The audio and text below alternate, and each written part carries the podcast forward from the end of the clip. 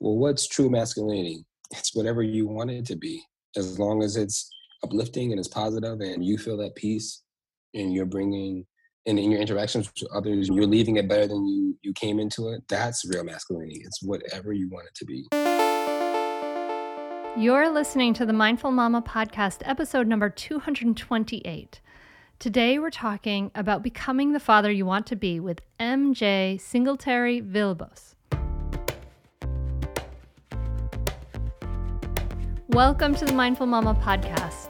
Here it's about becoming a less irritable, more joyful parent. At Mindful Mama, we know that you cannot give what you do not have, and when you have calm and peace within, then you can give it to your children.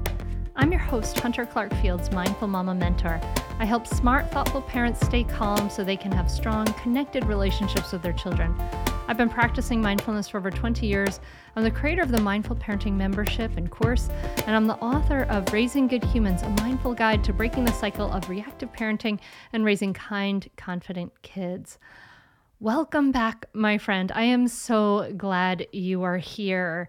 This is an episode for the daddies out there, for fathers, and for mamas too, but it's for also for fathers. So I hope that you are dad listening here to my words now too. Um, in just a moment, I'm going to be sitting down with M J Singletary-Vilbos. In just a moment, I'm going to be sitting down with M J Singletary, who is a higher education professional, socioeconomics educator, and a forthcoming published author. And he's the creator of Who's That Dad?, an Instagram journey of Afro-Latinx family navigating new spaces while holding on to their heritage. And the mission of the page is to share uplifting stories of self-reflection, peace, and joy. We are going to be talking about modern fatherhood.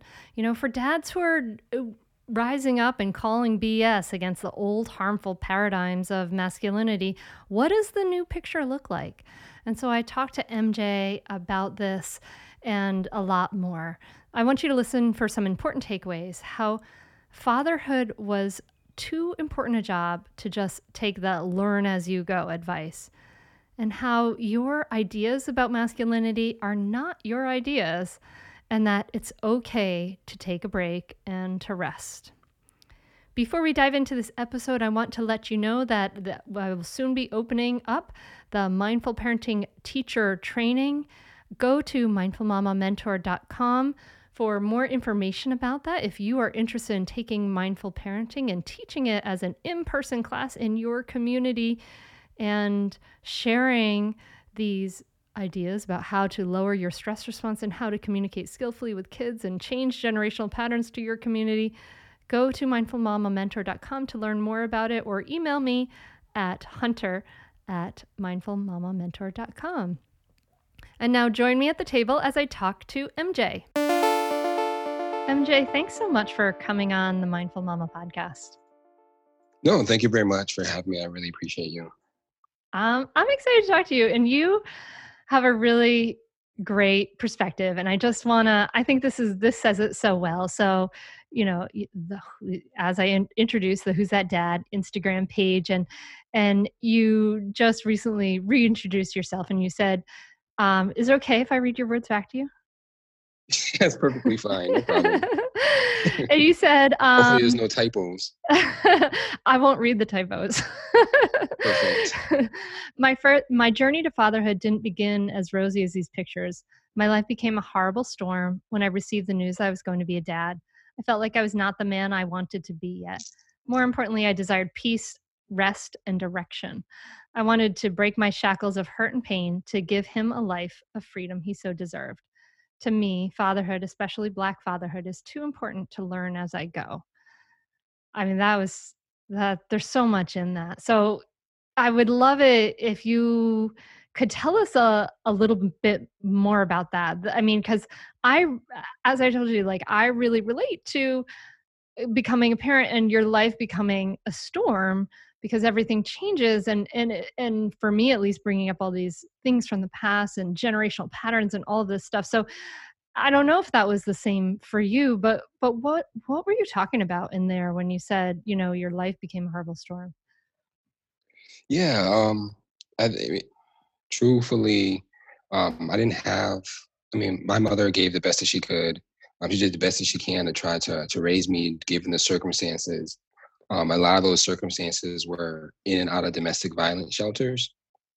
Um, so what happened was she really pushed that education was like my ticket out, um, the ticket to more, um, and just, you know, continue to be resilient and continue to push forward.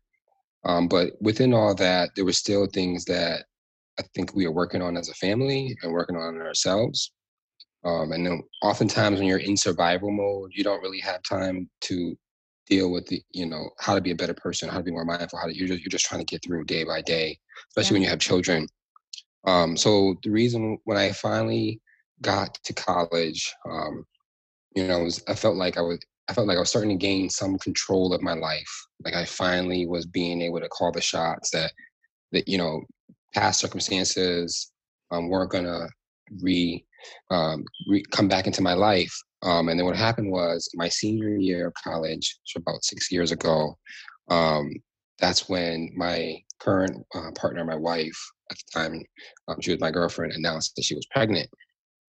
And um, I was very destroyed because I knew, um, you know, I know personally firsthand, you know, what happens, um, you know, when you have children, you're not ready and you're not prepared, and, and the struggles of it.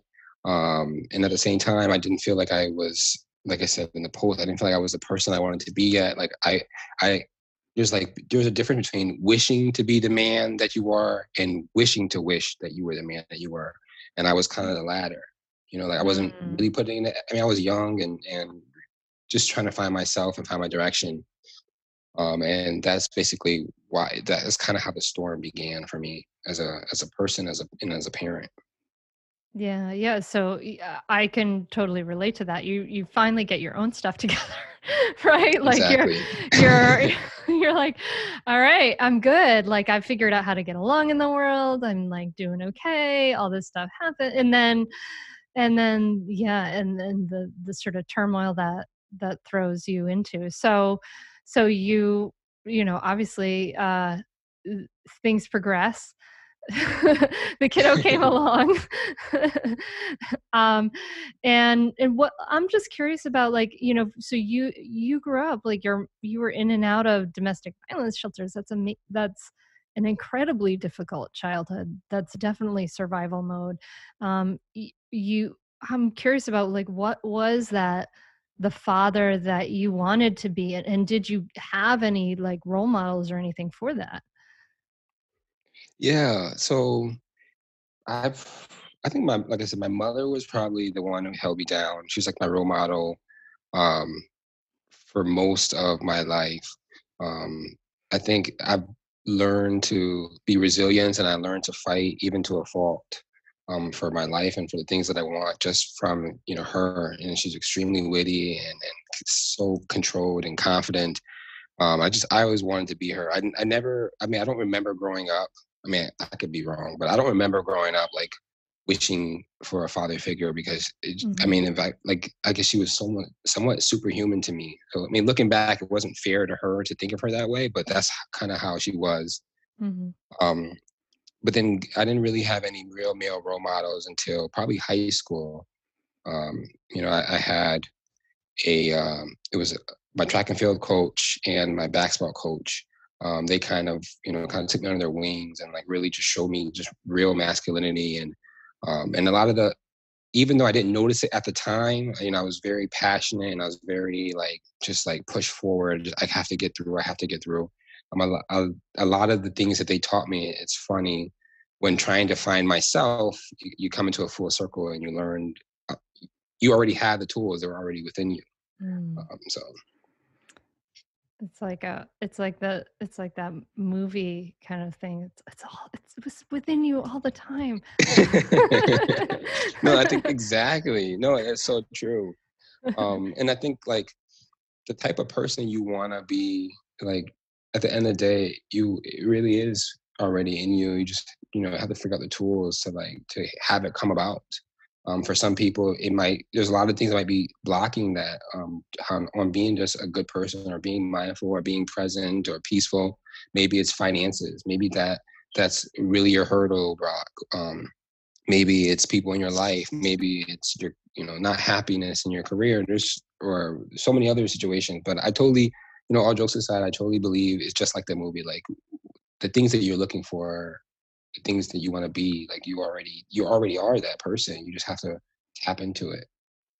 I I agree completely. I agree that within each of us, there is this center core of like peacefulness and presence and, you know, just really fully one with everything kind of, you know, that's like at the center of all of us. It's, it's all the layers of, of strategies we put on top, like survival strategies that are on top that, that cover that up, that interior gold. Oh, so true. Totally. Yeah. So what, what was that, your, your track and field coach, your, uh, they showed you what you said real masculinity was like, what, what is, what was it that you, as you came into this place, like you're in this place of fatherhood, it's impending. Did you do some soul searching about what, what, what was the father you wanted to be? What kind of father you wanted to be? And, and what, what were some of the characteristics of that? Definitely a lot of soul searching. Um, just like in the post that you shared, mm-hmm. um, one of the sentences I, I discussed that like fatherhood was too too important to me to just leave it up to to chance. Um, and I know a lot of parents. I know it's a very personal topic, so I, I, I'm not trying to like influence anyone on how to think. Um, it's just a lot of in the beginning when I first had the news and I was reaching out for help, reaching out for information. A lot of people were just like, "Oh, you'll just learn on the go. You'll learn on the go." And I was scared of that notion because I'm like, well, I researched my house. I researched my cars. I researched, I researched my fitness plans. Like, you know what I mean? Like these very, me, these things are, you know, I mean, they're meaningful, but compared to a child, they mean nothing. And we go through, we go through all the avenues to make sure we're making the right choice.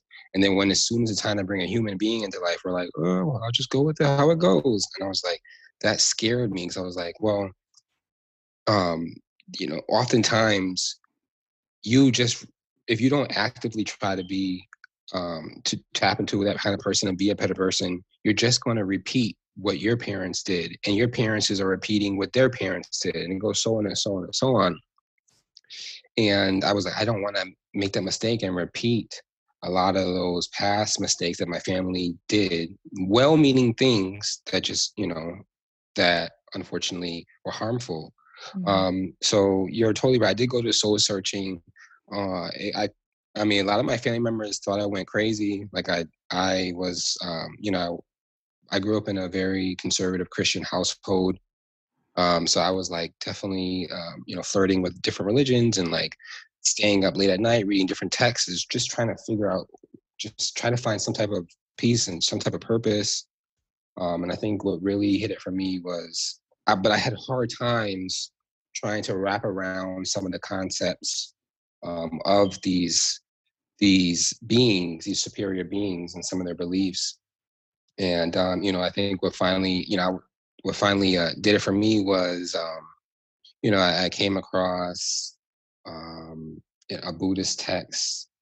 I, I'm probably gonna butcher his name, but it's like Thich Nhat Hanh. Thich Nhat Hanh. Yeah. Thich Nhat Hanh. He's he's uh, one of the first teachers I ever read, and I've I've been on retreat with him in person. Yeah. Get out of here! Really? Yeah. His oh, last retreat awesome. in the United States. It was amazing. I took my daughter when she was six, actually, when she was your son's age. Oh my God, that's awesome! But yeah, so it was between him and like James Baldwin. They're like kind of like those two, like like kind of helped me just.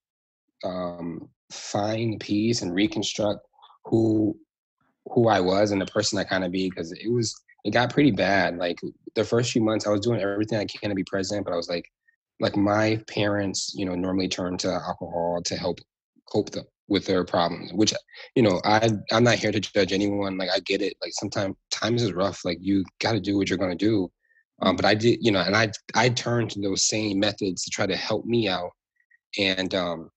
It just wasn't helping. I mean, it wasn't, and um, I, much as it tasted really good, but mentally it just wasn't, mm-hmm. it wasn't getting me to where I wanted to get to as a father. And like, each day kept inching closer and closer and closer to who he wanted to be, who, I mean, sorry, to who he was, uh, you know, coming to the world. So, um, you know, just finally, after searching through all these different texts and, you know, being a very gracious patron to my library, I came across these two books, and that kind of like started it all for me. Like I just, it just, everything picked up from there. Wow, that's, that's amazing. I wonder what Thich Nhat Hanh book it was. Do you remember?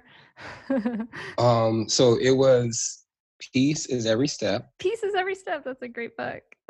Yeah. And then like I, um, and then I bought one of those like the the mini pocket ones, like the mini Penguin Pocket series. Uh-huh. It was like, it's like a pocket of like all his, what they believe were like his best writings. Yeah. Um, so, and I, that kind of like, I just studying that. And, and, um, and then like that led me to yoga. And then that, those two principles challenged who I, like a lot of the hypocrisies in my heart. Mm-hmm. Um, like, for example, I felt like I'm, I'm trying to be the best person for my sons. What does that mean for other sons, for other daughters? And um, I started that, who I am as a person today um, is really influenced re- by how I feel about my children. So um, like, for example, I became a pescatarian, you know, I mean, I knew everybody knows about climate change and those, and yes, it's very important, but it wasn't enough to like change my habits, my living habits. But like when I have kid, when I had my kids and I started to question like, oh my God, look what it's doing to kids who look like my kids. You know, I, I just, I just felt like I was a hypocrite to continue de- doing certain things um, and believing in certain paths. Um, even if it doesn't like benefit, you know, I mean, affect me right now and then, and just, so, I mean, but you gotta, I also had to like sometimes put a taper at it, because then if you push it too far, then you're like, you're going to go crazy. So, but yeah, that's kind of yeah, how it yeah. began for me. Ba- baby steps. I mean, but it sounds like, you know, becoming a father for you, it sounds like in a big way, it was like a, it was like a spiritual crisis, right? Like it was, it was like a moment of reckoning. Who, who am I?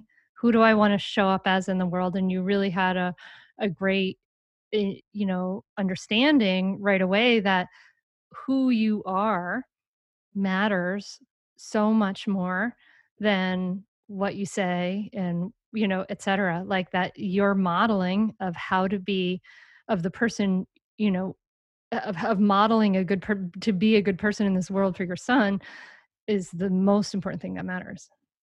Oh, definitely. That, you put it so eloquently and simply. That's, that's really the, the situation I was in. It was like, who, I, who am I? And um, and then at the end of the day, if you don't know who you are, then make who you want to be. And I think that's that's kind of how I, I started. Mm, yeah, yeah. Like who you are in so many ways is like who what what you do every day, you know, what what you do every day is what makes up your life. And and mm-hmm. I think that's part of something that you really exemplify in your in your Instagram feed, which is kind of funny to say that, I think, for me, because I don't think of like an Instagram feed as like as a uh, you know, as a a deeper thing in some ways than that, like that, but it is for you. Yeah, no, I totally agree. Yep. Um, I I always say to my wife that I want my Instagram not to not to um, I want it to be an extension of who I am. And I want it to be real, um, but I I don't want it to like tell me what to do. You know how some people like everything they do or whatnot is like based off of an Instagram post. Mm-hmm. I'm like, I'm I'm gonna go here, or I'm gonna do this because I can get a good picture, or I can post this, or I can say that. And I was like, no, I wanted, I just want to live my life, and I want to keep continuing to push myself and find out who I really am. And I want Instagram just to showcase that. Um, so you probably like you'll probably notice that some of my Instagram posts are hopeful and, and mindful, but some of them are, are questioning. Uh, you know, I and the same thing that I, I I try to give to a lot of people who follow me. I try, you know, I'm giving to myself like that same level of accountability, but at the same time, that same peacefulness to just meet you where you are. Mm-hmm. Yeah, yeah. I think you're. I don't know. From what I've seen, I think you're an encourager. You know. You're you're saying, you, you know, you're using this feed to be uh, someone who encourages others to just really be be present and and to to live fully. Oh, totally. I mean, that's what my goal is. Hopefully, um, at the end of the day, you know, I, I just want that for people, that, you know, just to be who you want to be, and, and, and to find it and, and find some type of peace. And that's why I was saying um, in the recent post was like, I want something. I mean, I know it can't be tangible, tangible, but I want, I want you to take away something, something that you can take and bring back to your family, bring back to your loved ones. Um, you know, some of my posts are like, hey, you know, they're based off how I'm feeling. So sometimes I might share that. So maybe if I'm having a hard night, I might put in a post, I know you're having a hard night. And it's like, there's probably nobody I might be following having a hard night. But I'm hoping that if someone's having a hard night, the same way I'm trying to encourage myself to push through, I want to encourage you to, you know, to push through too, be based off of these things. Yeah. And I can't help but personally be attracted to your Instagram posts because you uh, live in Connecticut and I grew up in Rhode Island, and you spend, you have these great images of like museums and going hiking and, uh, and of my, as I told you, my, my favorite room in the world in the uh, Rhode Island School of Design Museum in Providence. There's this, probably looted from some poor temple way back when, but this like twenty foot Buddha, that's what my favorite room in the world. it's no, it's, yeah. It's so attractive.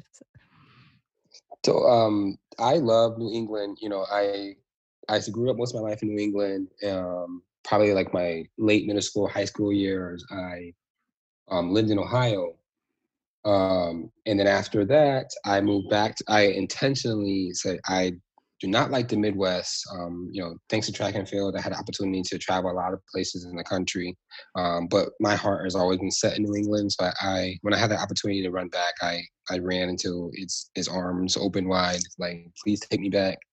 Mm-hmm. Um, but I, I totally, I'm with you. I love New England. I just love, just, especially in like Connecticut or Rhode Island, like it's such a small space, but you can get everything. Like you can be in the city, you can be in the beaches, you can be in literally the Appalachian Mountains within all like you know hour or two hour span.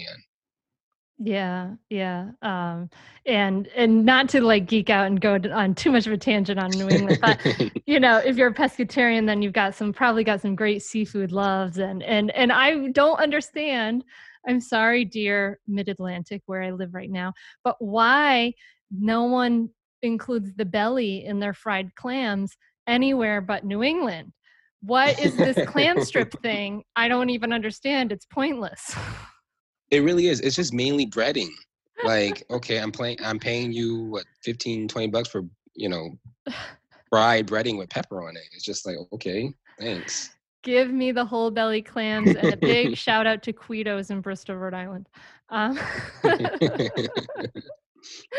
so, but I mean, from my own experience, Rhode Island and Connecticut are pretty white places. Like there's a really a big white majority, and, and there's like, you know, I grew up l- learning just barely some of the terrible history of my hometown. Um, and that's not really taught very well. Do you feel as a Black man, like, well, you know, welcome and, co- I mean, obviously you feel comfortable, it's your home, but you know what I mean? Like there's, it just seems like it, I, from what I've seen of, you know, Connecticut and Rhode Island, it just is very, it's not, it's, it's a fairly undiverse place as what, from what I've seen. That is very true. Um, you know, working, uh, Um, at a, at a institution, at a university, I see it all the time. Um, just from a, like a statistical level, I mean, I guess, I guess at the last census, like only six percent of the Connecticut population was Black people, um, and that's pretty. That's pretty the roundabout for most of New England. I mean, until recently, Vermont used to have an asterisk because they didn't have enough Black people to put on a on a report. Wow. I think also, yeah, and then to make things even more difficult was that um, so being I'm I am a African American, but I am also a um uh, Latino. My my family is from Puerto Rico, mm-hmm. so it was very tough. It's very difficult because, and they talk about not just in Connecticut, but like all over the country, a lot of Latinos say on the census that they're not Latino, that they're they're white. Um, so like the number you you were right. There isn't enough. enough, uh, you know, representation or enough um, I guess, I guess, you know, positive images going around in the state on how things are. So it is pretty white. And, and at times, even amongst, you know, white liberals, it can get, it can get pretty hard.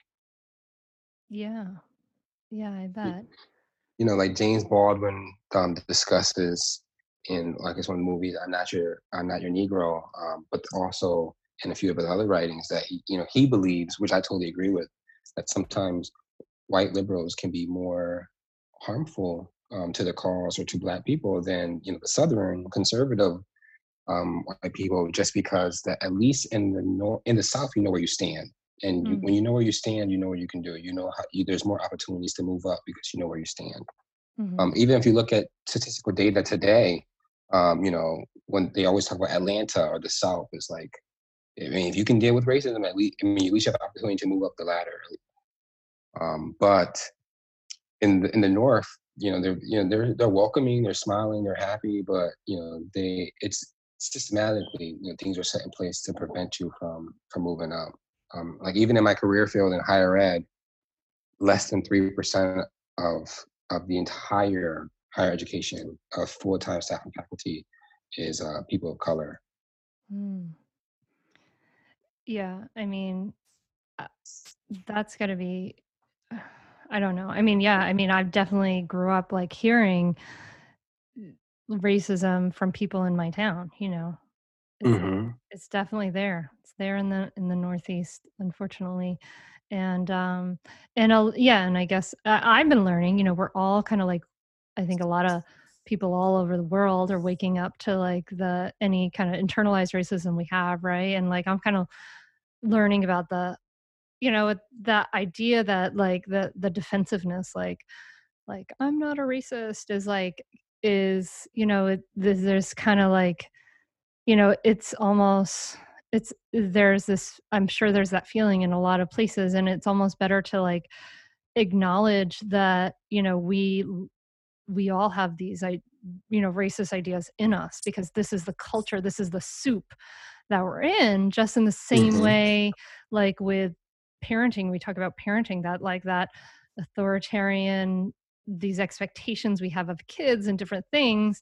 This is just the soup that we're in, and it's not our fault that maybe these thoughts and ideas are in our heads, but we can be conscious of them, and just having that awareness can be part, is part of, is the, the most essential step in that, in that level of change, to start change.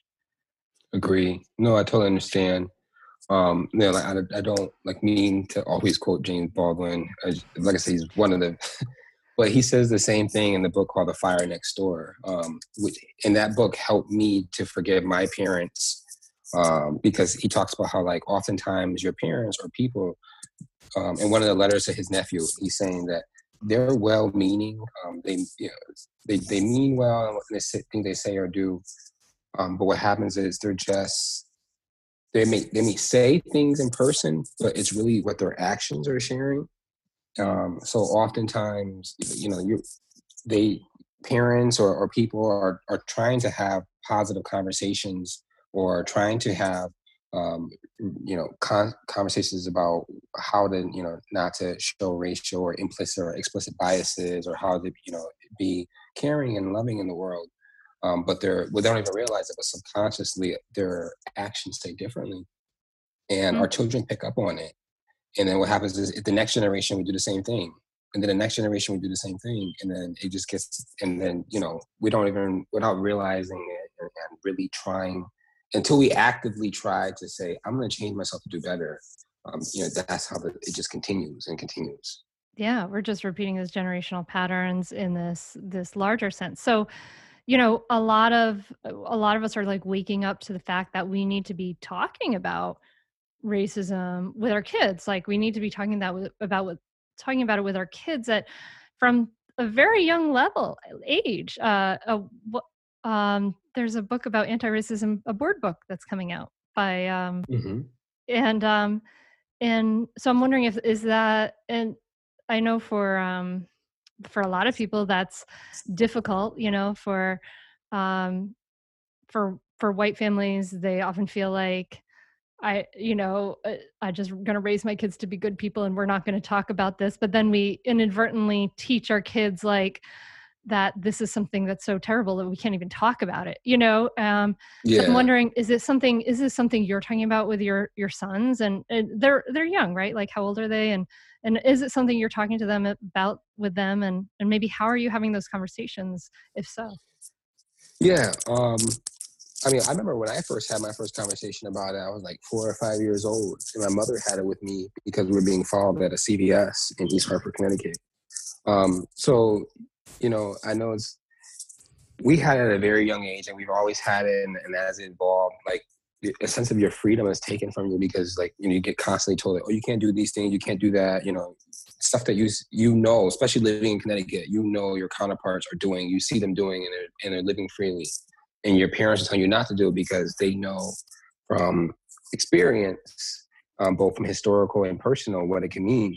So to be honest, probably since my, before my child was even trying to lift his head, um, my oldest was trying to lift his head, me and my wife was actively trying to strategize, you know, how do we ensure that he's going to grow up proud to be who he is, proud um, of both being Black and both being Latino. Um, proud of his culture, his heritage, and and more importantly, proud of his own identity to be free and who he wants to be. So we even started that at an extremely early age, and um, so our take on on how we're trying to do these conversations is that we haven't even started the slave talk.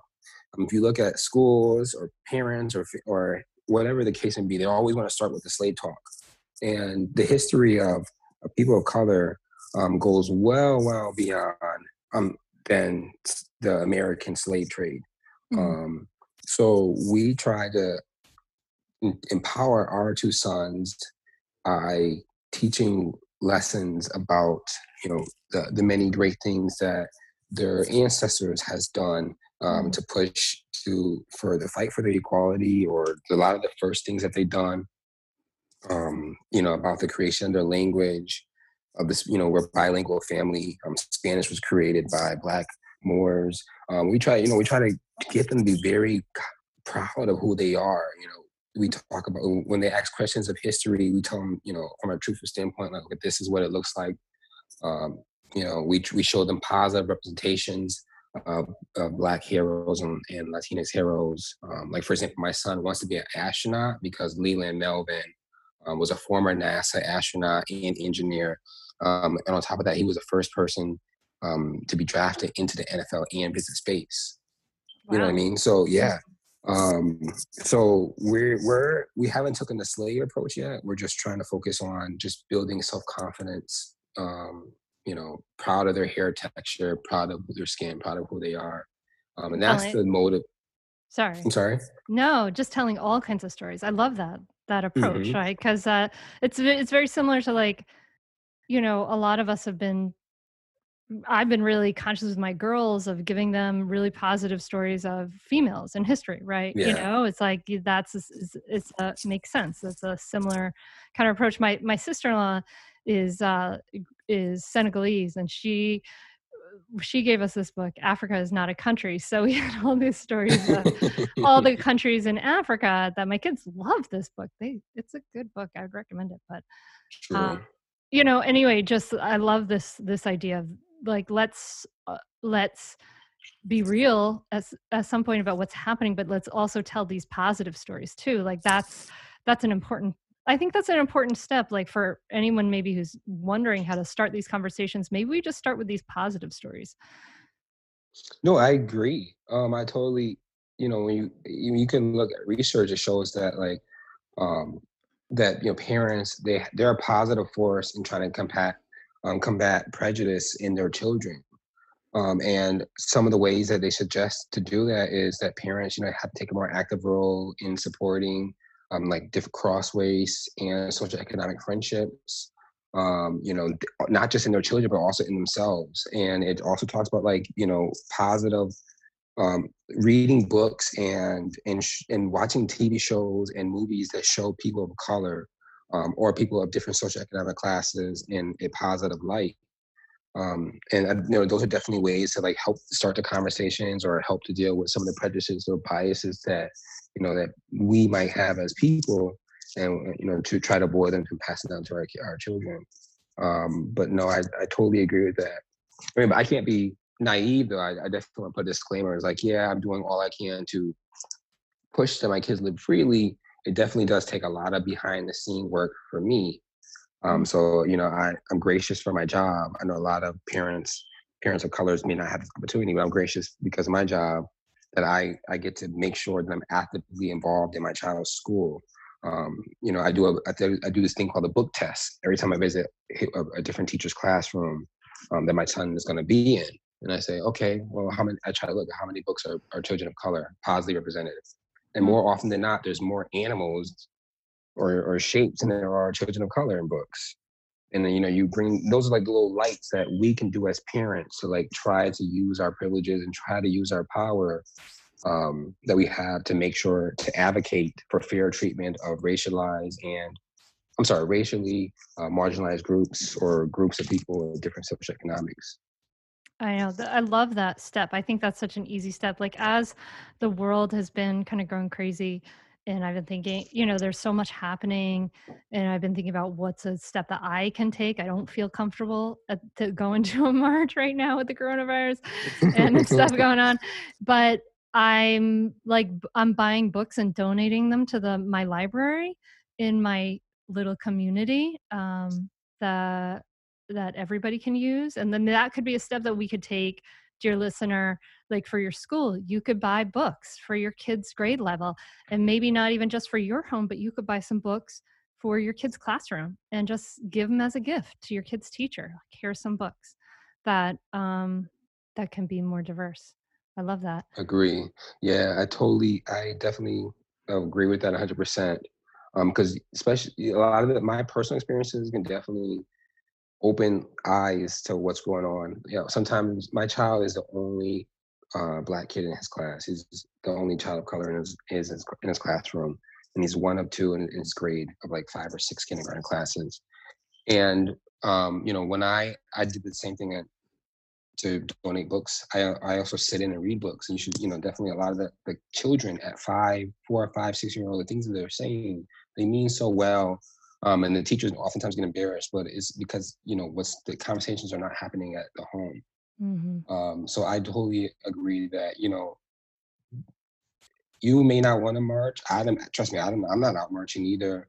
Um, but there's other ways um, to to to help fight these battles, and every single way is important. Every single way matters.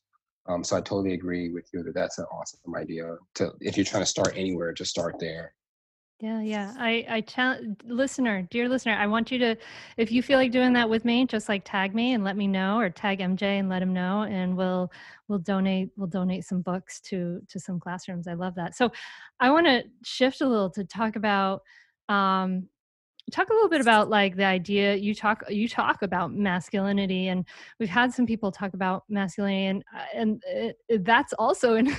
in a crisis, right? In this mm-hmm. world, there's like this like man box that like men are, you know, there's this this feeling that, you know, m- men can't show emotion, have any vulnerability, all these different things. And you you write about that a little bit. Um, do you mind if I read something again?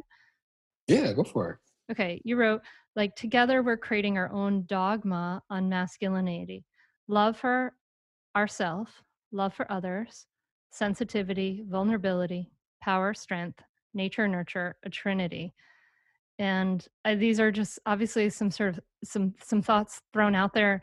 And to me, they're thoughts that I really resonate, but I don't think that's, um, you know, that I think the, that can be a challenging stance to, to, to many men and many fathers, and a hard place to get to from where a lot of people are. So maybe could you talk to me a little bit about that? How you, how you, how you um, have developed these, your ideas about, about what, what is like this real masculinity, right? Or what is this masculinity you want to show your boys? Yeah. Um, I'm glad for the question. You know, a lot of times I tell my students, that like your ideas of masculinity, they're not your ideas. And it's like, go to the root. Like, who taught you these ideas? Um, you know, like Malcolm X says, who taught you to hate yourself? Mm. Who taught you, who taught you, um, you know, to, you got to be this way, you got to feel that way. It's like, okay, well, my parents did. Okay, where your parents learned that? And then where did they learn that? And then you get to the, the bottom of it, and it's like, okay, it's either some type of survival skill that goes way back to some type of oppression, or it's, you know, um, I guess media consumption on on how men are supposed to behave, um, especially in terms of like, um, in terms of, uh, you know, in music. It's like, well, you know, if you look at, like, people people are always taking shots at hip-hop music, but, you know, let's be honest, like, the original hip-hop music did not sound very similar to what it is today. Um, it didn't sound like this until record labels of, you know, rich executives who got into this and said, no, this is the message you need to share. These are the things that you need to say. This is how we're making money. And those, you know, that those type of ideas, whether it be music or television or media, you know, we didn't come up with these ideas, you know, as, as a contract, as a social contract. We didn't. People, in, you know, people who are calling the shots, people in control are. And I tell, so I tell my students all the time is you have to figure out how to break apart from those ideas, so then you can figure out for yourself, well, what what kind of man do I want to be? Um, what kind of what kind of ideas of masculinity do I want to hold on to? And when you and at the root of it, when you speak to most people, most men, their ideas of masculinity, masculinity. or toxic masculinity, or the ideas that mas- what men are supposed to be, it's harmful to them too. Mm-hmm. Um, it hurts them, their feelings too, you know, like, oh, men have to be strong. Men have to be this. Well, you know, a lot of men say, well, what if I can't get physically strong? Does it make me less of a man? Or, you know, what, I don't have a deep voice, or I don't look this way. I'm not tall, or, you know, I don't, I don't have these ideas that you guys are having. So it affects them too. And When you, so when you when you cut down those ideas, you realize that ideas of what it is to be yourself, what it is to be masculine, are no different than what it is to be a feminist, or what or know what it is to be a great person. They all they're all the same thing. They all want the same thing. I, I want to be loved, and I want to give love. I want to live freely. I want to be at peace. Um, you know, I want to do the things that I want to do. Um, I want to uplift others. I want to help others. You know, like. Every when you when you get past those ideas, you cut through that grass, you realize that true masculinity is no different than just being a, a true human, a true person.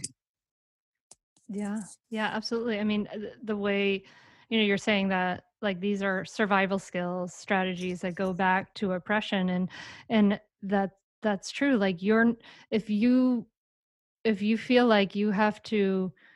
You, you're in a system that where you feel like you have to oppress others or be oppressed, you're you're not free. You know what I mean? Like, if you have to exactly. dominate your children, or if you have to teach your children to dominate others to be empowered, then they're not free to be who they are. They they have to be this this other thing. They they have no f- real freedom or power if they have to force themselves into this thing. And to to kind of step outside that is actually a, a real freedom.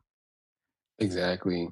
I totally agree. Um, it is, it does feel like a real sense of freedom. And because, you know, at the end of the day, it really is a real sense of freedom. You know, I think at the end of the day, well, what's true masculinity? It's whatever you want it to be, as long as it's uplifting and it's positive, and, and um, you feel that peace, and you're bringing, um, and in your interactions with others, you're bringing, you know, a, bet, a, pot, a better sense. Um, you're leaving it better than you you came into it. That's real masculinity. It's whatever you want it to be. And I think that's what I'm trying to show my kids, is like, you know, definitely, like, being confident. Uh, that's no, that's, you should teach your daughters that, just like you teach your sons that. Like, oh, you being, you know, being uh, assertive, or being um, a go-getter, or, or whatever, whatever ideas that you try to, that people, I'm sorry, not you, but people try to say, oh, this is what men should be like. That's what you should be teaching everyone, no matter what their, um, you know, their gender, gender identity is. Like, those are ideas of what people should try to aspire to, to for the betterment of society. And that's the kind of messages I'm trying to, you know, just uh, gently share with my children to become. Like, hey, whatever you want to be, that's, that freedom is true masculinity. Mm. I love that. Like, my, I feel really touched in my heart just like hearing that, because yeah, here's, I think we hear so much about the the problem and the way people suffer. And I think what M J you're offering is like the opportunity, you know, like what's the possibility? And that's really beautiful. No, I totally I agree. And um, that's what I'm I'm hoping to offer. You know, we, we touch other areas, like, for example, that's what I'm just trying to just bring to others, and, and mainly by first bringing it to my, my family, first bringing it to myself too. You know, mm-hmm. Um, mm-hmm. It's just, you know, everything you, you, you expect from other people, you, you also have to, you know, give it yourself, you know, just not just because it's, it's just, it's a better sense of your identity, a better sense of your family and things of that nature. So you were practicing to bring these things to yourself. How do you, how do you take care of yourself to nurture, you know, to kind of like water these good seeds and to water this like beautiful intention that you have? How do you make it a, a daily practice, a weekly practice to uh, to to water these good seeds? Um, for, like me personally? Yeah, yeah. Yeah, so um, I think for me personally, I I try to just do things that I enjoy, um, and that I try to use those things that I enjoy, sometimes by myself, sometimes with my family, um, you know, sometimes with, um, especially with my children, even when I don't want to, like I'm, if I'm too tired, I try to do the best I can, you know, if they want to be involved, to have them involved, and, and that, personally, their sense of energy is such a jolt. You know, sometimes at night it's time to go to bed, and I'm like, man, I wish they were up because they just bring such a such a liveliness to things. Um, so it's like, well, how do I continue to water that that those beliefs or the ones that you shared? It's just, you know, just being honest with myself, um, being holding myself accountable. You know, trying to do a temperature check at the end. Of, I do that often at the end of the night. Um, I also do, I try to, I have my app, my phone just set up to send me a reminder every day at two o'clock. I'm just trying to touch into myself and like, because sometimes I realize that if I'm having a really rough day, or if I start off having a really rough morning, if I don't get a hold of myself or I don't get up, if I don't tap, like let it go, it just kind of like carries me through the whole day. You're just riding on this numbness. This is, and then you realize, but if I tap in and say, oh no, wait a second, let me let this feeling go. Let me, I could reset the day. I could reset the moment. Um, so I think for first and foremost for me, that's probably the most important thing I do daily is just constantly checking in. Okay, what can I do differently? How can I be a better person? How can I be a better father? Um, how can I let this thing go or let that go? And um, and being okay, and, and it's okay to take breaks. It's okay to take rest. I know, especially a lot late recently with social media, it's like you you feel like if you take a rest with all the civil unrest going on, then you're not a good person. It's like no, no, no, no, no. If you need if you need to take a break to be with your family, you need to take a break to catch your own emotions about everything that's going on. You need to do it so you can make sure you're performing at peak, um, that you're performing at your peak. And I just try to hold, those are probably my most important ideas on how I make sure that I'm at my peak every day as a person and as a father. Mm. M J, thank you so much for coming on the Mindful Mama podcast. And I, I really appreciate your voice and your perspective. And um, yeah, I'm so, I'm so happy to, I want the listener to go over and of course, check out uh, M J's Instagram feed. And um, it, is there anywhere else you want the, the listener to go or you want them to connect with you? No, right now um, it's just my Instagram feed.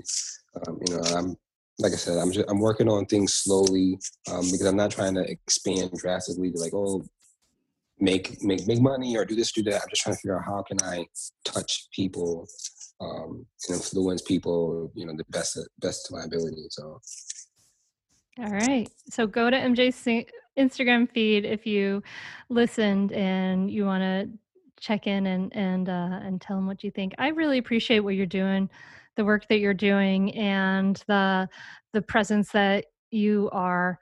Um, thank you so much, M J. No, totally. I, I mean, I get the circumstances of how we met, um, but I'm, I'm so blessed to have come across you, come across your page. It's, it's, I'm, I'm glad that I, that you're in my life, and I hope we continue to, just to grow off each other. Um, so once again, just thank you for giving me the opportunity to be on the show. Thank you so much for listening. I love what M J has to say about the possibilities of modern modern fatherhood. It's so exciting to think about these new generations of dads doing things a different way, and and that you don't have to be in that that man box. And and I I loved um, talking to him about it. If you have enjoyed this episode, please do share it, like and subscribe wherever you listen to podcasts. Take a screenshot of it and and text it to your mom or your dad or your friends, and uh, share this resource. It's the best way that the Mindful Mama podcast gets out there. And um, and uh, also, if you're interested in learning about the Mindful Parenting Teacher Training, go to mindful mama mentor dot com. And for all the daddies out there, I'm wishing you a beautiful Father's Day. Hope you have some joy and peace and reflection and all the wonderful things in the world that you like. So thank you. Thank you so much for listening. I'm so feel really honored that, you know, if you're listening to my voice right now, you're here all the way to the very end. And I, I feel honored that you're sharing your the, your precious commodity of your time with me. And I don't take that honor lightly. I really appreciate you. And I'm, I wish you all the best, and I'll be back at you next Tuesday. Namaste. Are you a mom who wants to feel less stressed and enjoy motherhood more? Do you want to be calmer with your kids and be more present for life? I've gone from being stressed and yelling to become more grounded, more at ease, and have more enjoyable cooperative relationships with my kids. I'm going to show you how to do it too. If you currently feel stuck or stagnant, this is for you. I've created a free, downloadable audio training, Mindfulness for Moms, The Superpower You Need. It will show you how to respond rather than react, how to let go of stress and feel more grounded in seconds, how to have a smoother day today and become more present for your kids. To get this absolutely free, simply visit the website mindful mom guide dot com. That's mindful mom guide dot com. Get started with mindfulness, the superpower moms need. I'll see you there.